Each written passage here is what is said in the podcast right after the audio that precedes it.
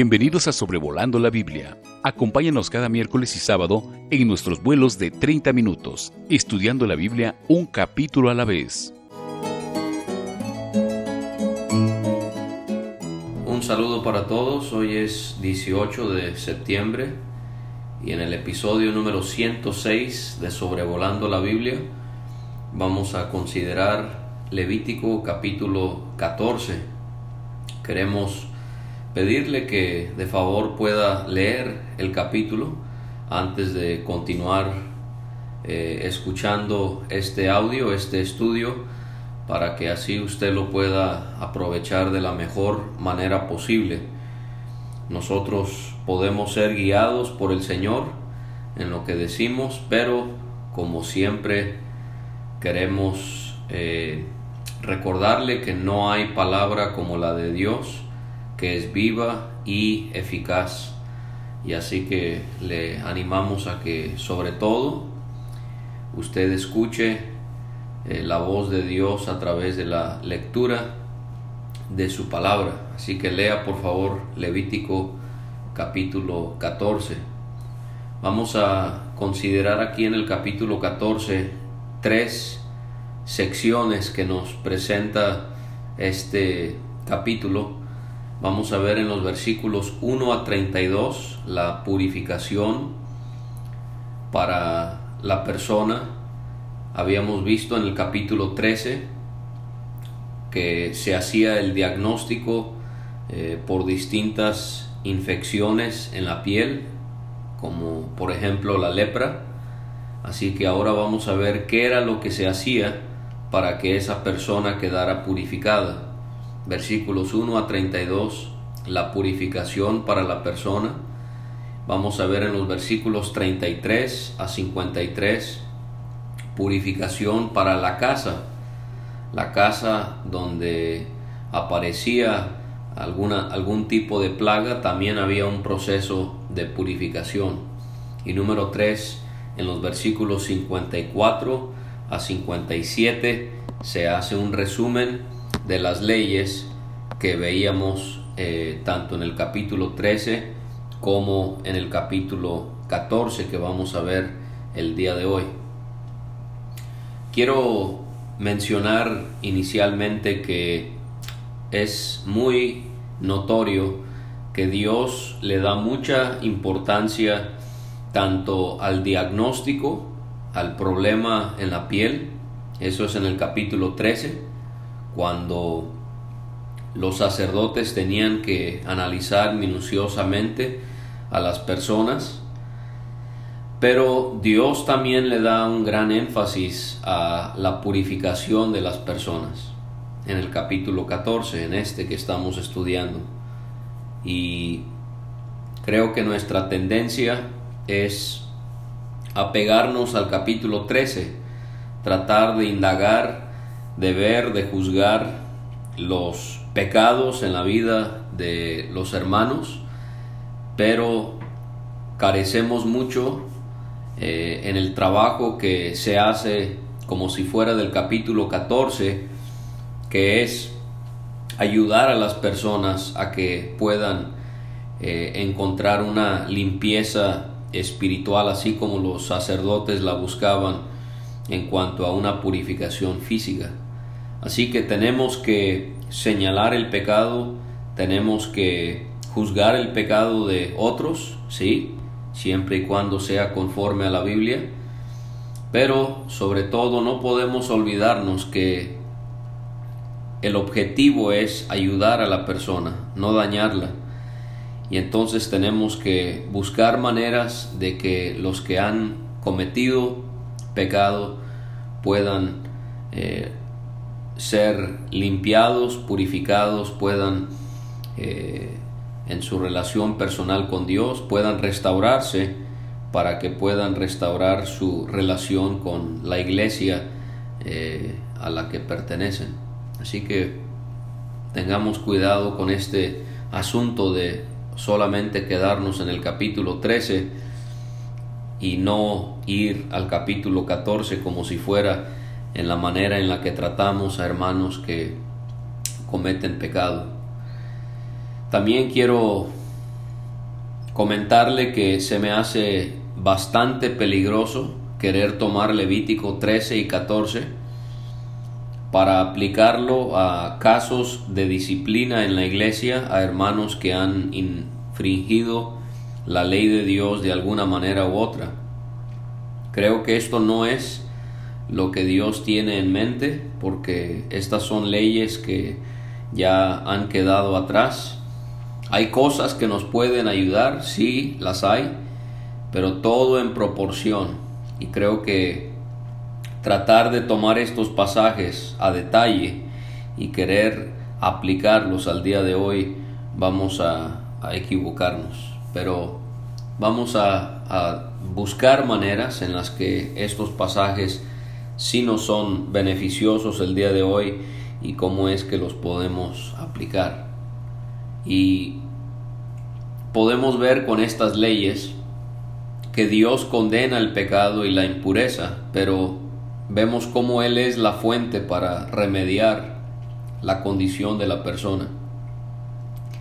Estas leyes de los capítulos 13 y 14 también nos enseñan que el Dios que servimos y adoramos es un Dios que exige limpieza para poder servirle y agradarle tenemos que encontrarnos en una condición espiritual de limpieza.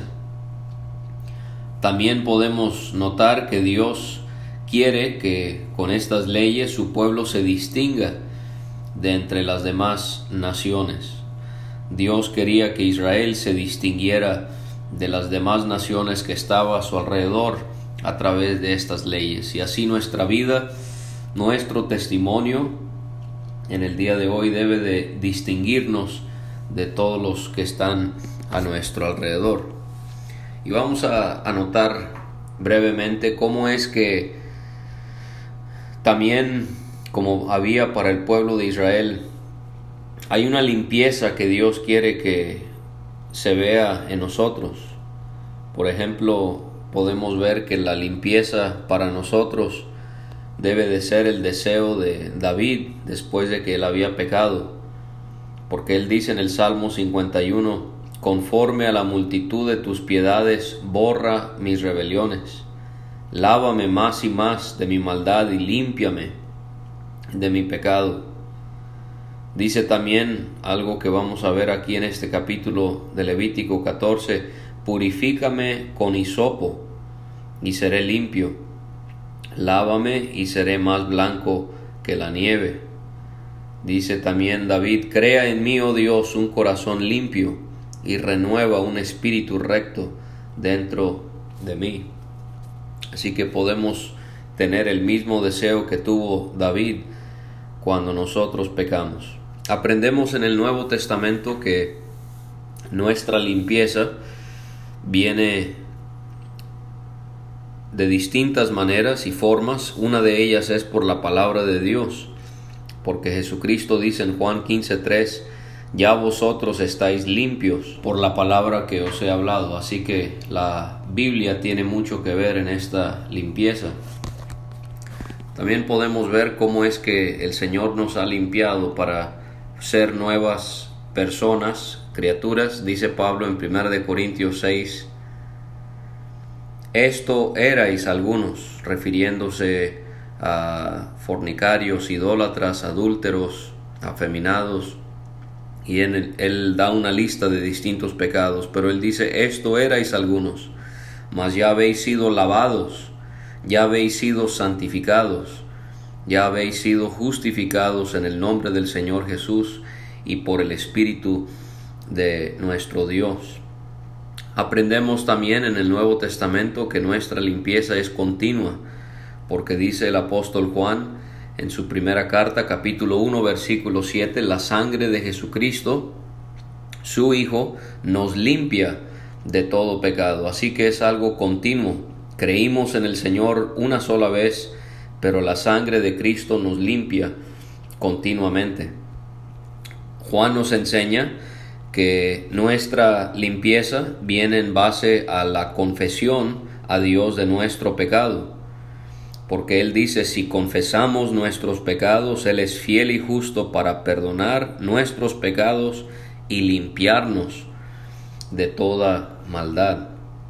El apóstol Pablo, él liga el asunto de la limpieza de nuestros pecados con las buenas obras, porque dice él en Tito 2.14, quien se dio a sí mismo por nosotros para redimirnos de toda iniquidad y purificar para sí un pueblo propio, celoso de buenas obras. El apóstol Pablo relaciona nuestra limpieza no con la palabra de Dios como lo hizo Cristo en Juan 15, sino él aquí lo relaciona con la obra del Espíritu Santo, porque dice Tito 3:5, nos salvó no por obras de justicia que nosotros hubiéramos hecho, sino por su misericordia, por el lavamiento de la regeneración y por la renovación en el Espíritu Santo. Así que la palabra de Dios nos limpia, pero también el Espíritu Santo tiene su función en cuanto a eso. En 2 de Corintios 7 Pablo relaciona nuestra limpieza con el hecho de que somos templos de Dios, el hecho de que Dios mora en nosotros debería de hacer claro en nuestras mentes que debemos de abstenernos del pecado. En Hebreos 1.3 el escritor ahí relaciona nuestra purificación con lo que Cristo tuvo que hacer a nuestro favor. En ese contexto, Pedro relaciona nuestra purificación con nuestra obediencia a la verdad. Así que allí tiene un breve resumen de lo que el Nuevo Testamento nos enseña en cuanto a este tema de la purificación.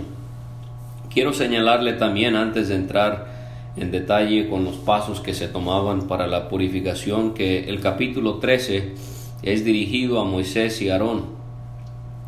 El capítulo 14 de los versículos 1 a 32 es dirigido a Moisés y en el capítulo 14 mismo, pero versículos 33 a 53 es dirigido a Moisés y Aarón. Qué interesante que cuando se habla en los versículos 1 a 32 de las impurezas de las personas y cómo es que ellos iban a ser purificados, es dirigido únicamente a Moisés. Y Moisés es figura de Cristo nuestro intercesor, aquel que nos purificaría de todos nuestros pecados. Bueno, cuando una persona tenía una plaga, tenía inmundicia en su carne, primeramente era llevado con el sacerdote. El sacerdote sacaba a la persona fuera del campamento para ser examinado o examinada y si era declarado limpio, el sacerdote mandaba que se tomaran dos aves vivas, tenían que ser limpias, en el sentido de Levítico 11, que no fuesen inmundas, donde se nos da la lista de las aves que eran inmundas, estas son aves vivas y limpias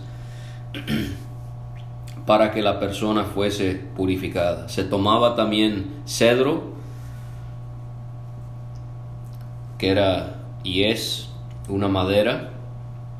El cedro se tomaba grana, que era tomado de la sangre de insectos para poder teñir algo en color rojo. Y el hisopo, que era una planta que crecía eh, eh, sobre las rocas o sobre la pared. Y estas tres cosas, junto con las aves, van a tener que ver con la purificación de la persona.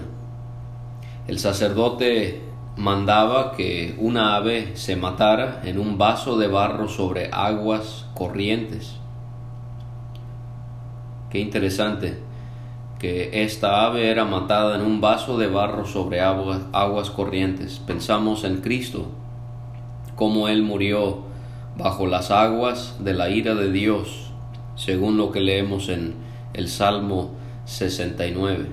Y la otra ave era tomada junto con el cedro, la grana, el hisopo, y la ave que había quedado viva era mojada en la sangre de la ave que había sido matada sobre las aguas corrientes.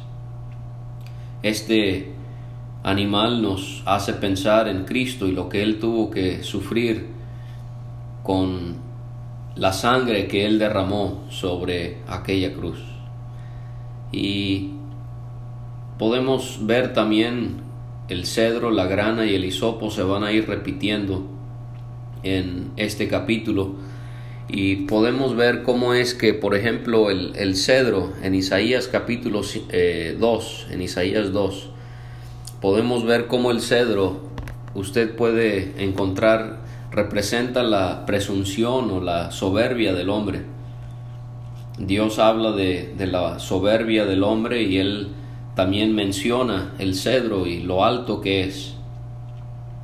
Así que el cedro eh, podría representar eh, nuestro pecado, nuestro corazón eh, egreído delante de la presencia de Dios y el que se iba a purificar y nosotros también tenía que humillarse delante de él. Pero en Cantares capítulo 5 y versículo 15 pudiésemos ver que el cedro podría representarnos eh, algo acerca de las excelencias de nuestro Señor Jesucristo, porque dice cuando la mujer describe a Salomón, ella dice su aspecto como el Líbano escogido o excelente como los cedros. Así que pudiéramos ver en el cedro tanto la presunción del hombre como las excelencias de nuestro Señor. El escarlata bueno, pudiéramos ir a pasajes como Génesis 38, 28, Josué 2, 18, Segunda de Samuel 1, 24, donde la grana o la escarlata eh, distinguió a algo o a alguien. Por ejemplo, en Génesis 38 distinguió a Esaú de Jacob, o en Josué 2 distinguió la casa de Raab para que salvaran a Raab al destruir la ciudad de, de Jericó. Así que pudiésemos ver aquí en el escarlata algo de la distinción de nuestro Señor Jesucristo, que no hay nadie como Él. Pero también siendo la sangre extraída de insectos, sin duda nos habla del sacrificio de nuestro Señor derramando su sangre. El hisopo el nos representaría algo acerca de la bajeza de nuestro amado Señor, porque leemos un dato eh, interesante acerca del hisopo en Primera de Reyes 4:33. Dice también, está hablando de Salomón, disertó sobre los árboles desde el cedro del Líbano hasta el hisopo que nace en la pared. O sea, está poniendo al cedro como si fuera eh, el árbol más importante, el más sobresaliente, pero al hablar del hisopo lo pone hasta, hasta abajo de la lista. Es esa planta insignificante que crece sobre la pared.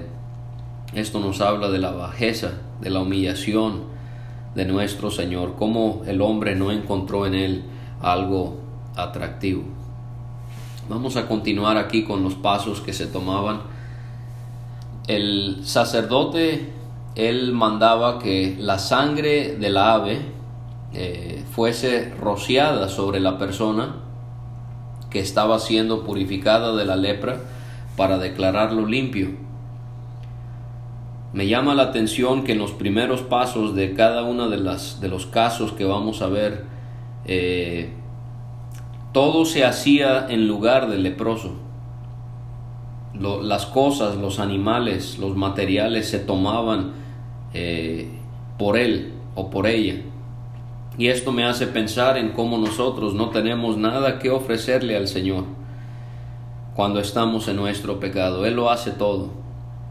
Pero la otra ave, la que quedó viva, teñida en esa sangre, nos hace pensar en Cristo y cómo un día vamos a verlo a Él como un cordero recién inmolado, vamos a ver las heridas en su cuerpo. Esa ave era soltada en el campo y salía volando y esto representaría la resurrección de nuestro Señor y su ascensión a la presencia de su Padre. La persona ahora sí tiene que hacer algo activamente. La persona lavaba su ropa y rapaba su cabello para poder entrar al campamento otra vez y morar fuera de su tienda durante siete días. Y creo que, por ejemplo, raparse el cabello, esto expone a una persona, expone su piel, su carne.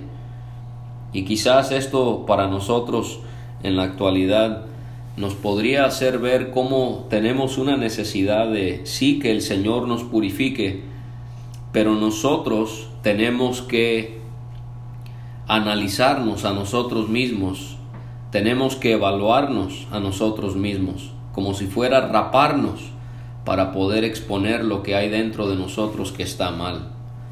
Y al séptimo día la persona se volvía a rapar, lavaba sus vestidos y su cuerpo en agua. Y al octavo día, ahora sí, esta persona debía de tomar dos corderos sin defecto y una cordera sin tacha, tres décimas de efa de flor de harina, una efa aproximadamente son 37 litros, para ofrenda amasada con aceite y un log de aceite, un log equivale a medio litro. El sacerdote presentaba a la persona a la puerta del tabernáculo junto con las cosas mencionadas. Un cordero era ofrecido por la culpa,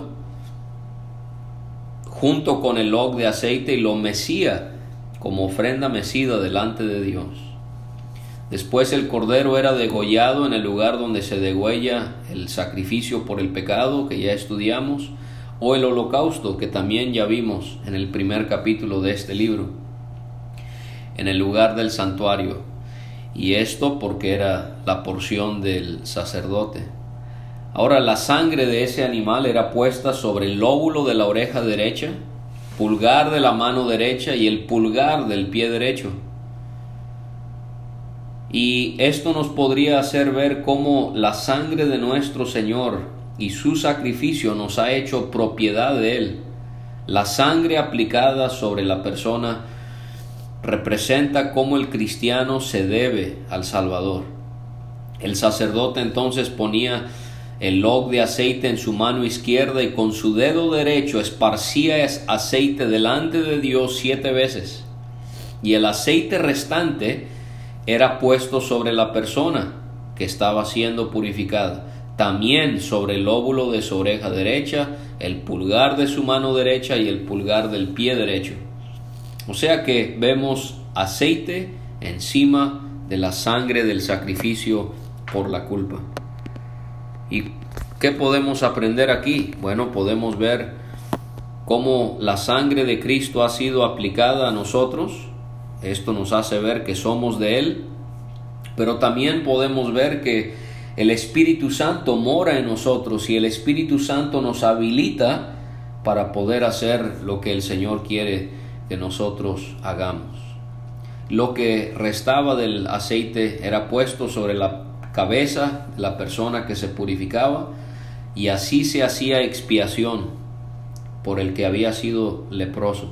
Hay varios beneficios que se mencionan en este capítulo a través de este rito, reconciliación, expiación, purificación y también se menciona que la persona quedaba limpia.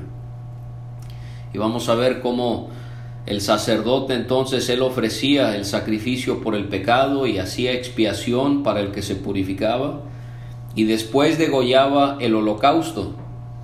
El sacrificio por el pecado nos hace ver el beneficio que el hombre recibía, el holocausto nos habla del beneficio que recibía Dios. Tenemos ahí otros dos aspectos de la obra de Cristo, en beneficio nuestro en beneficio de su Padre. El holocausto y la ofrenda eran puestos sobre el altar y así se hacía expiación para que la persona quedara limpia.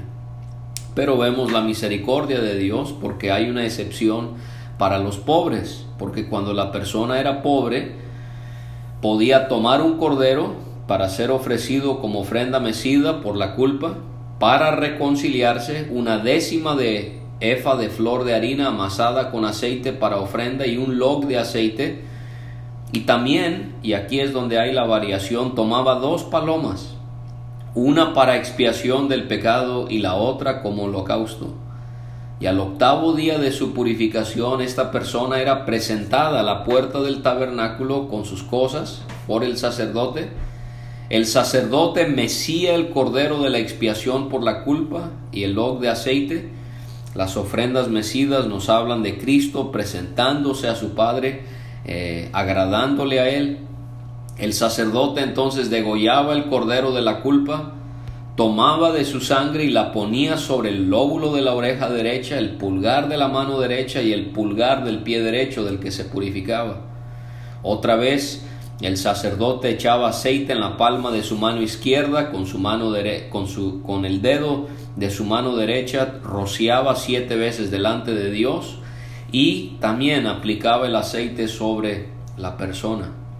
El resto del aceite también derramada sobre su cabeza y así la persona se reconciliaba. Se ofrecían una de las aves, una era para expiación y la otra para holocausto. Así que ahí tenemos la purificación de las personas. En los versículos 33 a 53 tenemos la purificación de las casas. Esto aplicaba, se nos hace ahí el señalamiento para cuando ya habían entrado a la tierra prometida y para las casas que se contaminaban de alguna plaga. Y los pasos para la purificación, bueno, podemos ver que el dueño de la casa tenía que avisar al sacerdote que plaga había contaminado su casa. En la purificación de la persona es nuestra purificación personal.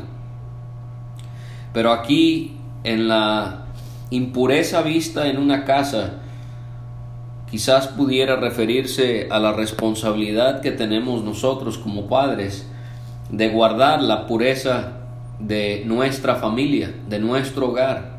Y es el deber del varón como cabeza poder estar al tanto de esta situación y también de la mujer como eh, ayuda idónea, poder eh, interceder, poder ayudar, poder apoyar a los hijos y a su esposo en esta responsabilidad delante de Dios. Cuando se reportaba una casa contaminada, el sacerdote, él mandaba que la casa fuese desocupada para evitar que se propagara la plaga. Al examinarla, si él veía manchas en la pared verdosas o rojizas, el sacerdote salía de la casa y la cerraba durante siete días y después a los siete días el sacerdote regresaba para examinarla y si la plaga se había extendido por las paredes, entonces él mandaba que se arrancaran las piedras contaminadas y las sacara de la ciudad para ser puestas en un lugar inmundo. También mandaba que se raspara el resto de la casa y el barro era puesto también en un lugar inmundo fuera de la ciudad. Tomaban piedras para reemplazar las que habían sacado y barro para reemplazar el barro que había sido rascado. Y está enfatizando, creo, el Espíritu Santo este cuidado que debemos de tener de no permitir que cosas que puedan contaminar a nuestra familia entren a nuestros hogares. Así que, ¿de qué estamos hablando frente a nuestros hijos? ¿Qué música estamos escuchando delante de ellos? ¿Qué, qué estamos viendo con ellos o delante de ellos? Y todas estas cosas podrían afectarles severamente. Si volvía a brotar la plaga en la casa, el sacerdote al examinarla mandaba que fuese completamente derribada. Todos los materiales eran puestos en un lugar inmundo fuera de la ciudad, y los que entraban a la casa mientras que el sacerdote le había mandado cerrar, quedaba inmundo hasta la noche. El que dormía en la casa debía lavar sus ropas. Si el sacerdote entraba a examinarla y veía que no se había extendido la plaga, entonces la casa era declarada limpia. Y para que, que, para que quedara limpia la casa, se tomaban dos aves, otra vez madera de cedro, grana e hisopo una ave era degollada en vasija de barro sobre aguas corrientes, tomaban el cedro, el hisopo, la grana, el ave viva, eh, y los mojaba en la sangre del ave que había muerto. La casa era rociada siete veces para quedar purificada. Ahora quiero mencionar, hay gente que habla de cómo nuestros hogares, nuestras casas están cubiertos por la sangre de Cristo. La Biblia no enseña eso. Nuestro corazón sí, pero no, no, no nuestras casas. Pero en un sentido aquí esto era lo que purificaba la casa. La sangre rociada del ave y la ave que quedaba viva era soltada también y así se hacía expiación por la casa y la casa quedaba limpia. Y en los versículos 54 a 57 se hace un resumen de las leyes que hemos visto, cómo es que estas leyes eran acerca de la plaga de lepra, tiña, tiña es una infección en la piel, lepra del vestido, casa, hinchazón, erupción y mancha blanca y se nos dice que estas leyes eran para enseñar cuando algo era inmundo y cuando algo era limpio. Así que el Señor nos pueda ayudar a, si no hemos aceptado a Cristo, creer en Él para ser purificados por su sangre y que nos abstengamos del pecado, pero si pecamos, que confesemos nuestro pecado y en Cristo vamos a encontrar continua purificación de nuestros pecados. Gracias por su atención y por acompañarnos. Nos vemos el día viernes, eh, perdón, el día miércoles con el estudio de Levítico capítulo 15. Gracias por escuchar este estudio. Escríbenos a sobrevolando la Biblia gmail.com. Visita nuestra página www.graciamasgracia.com. Hasta la próxima.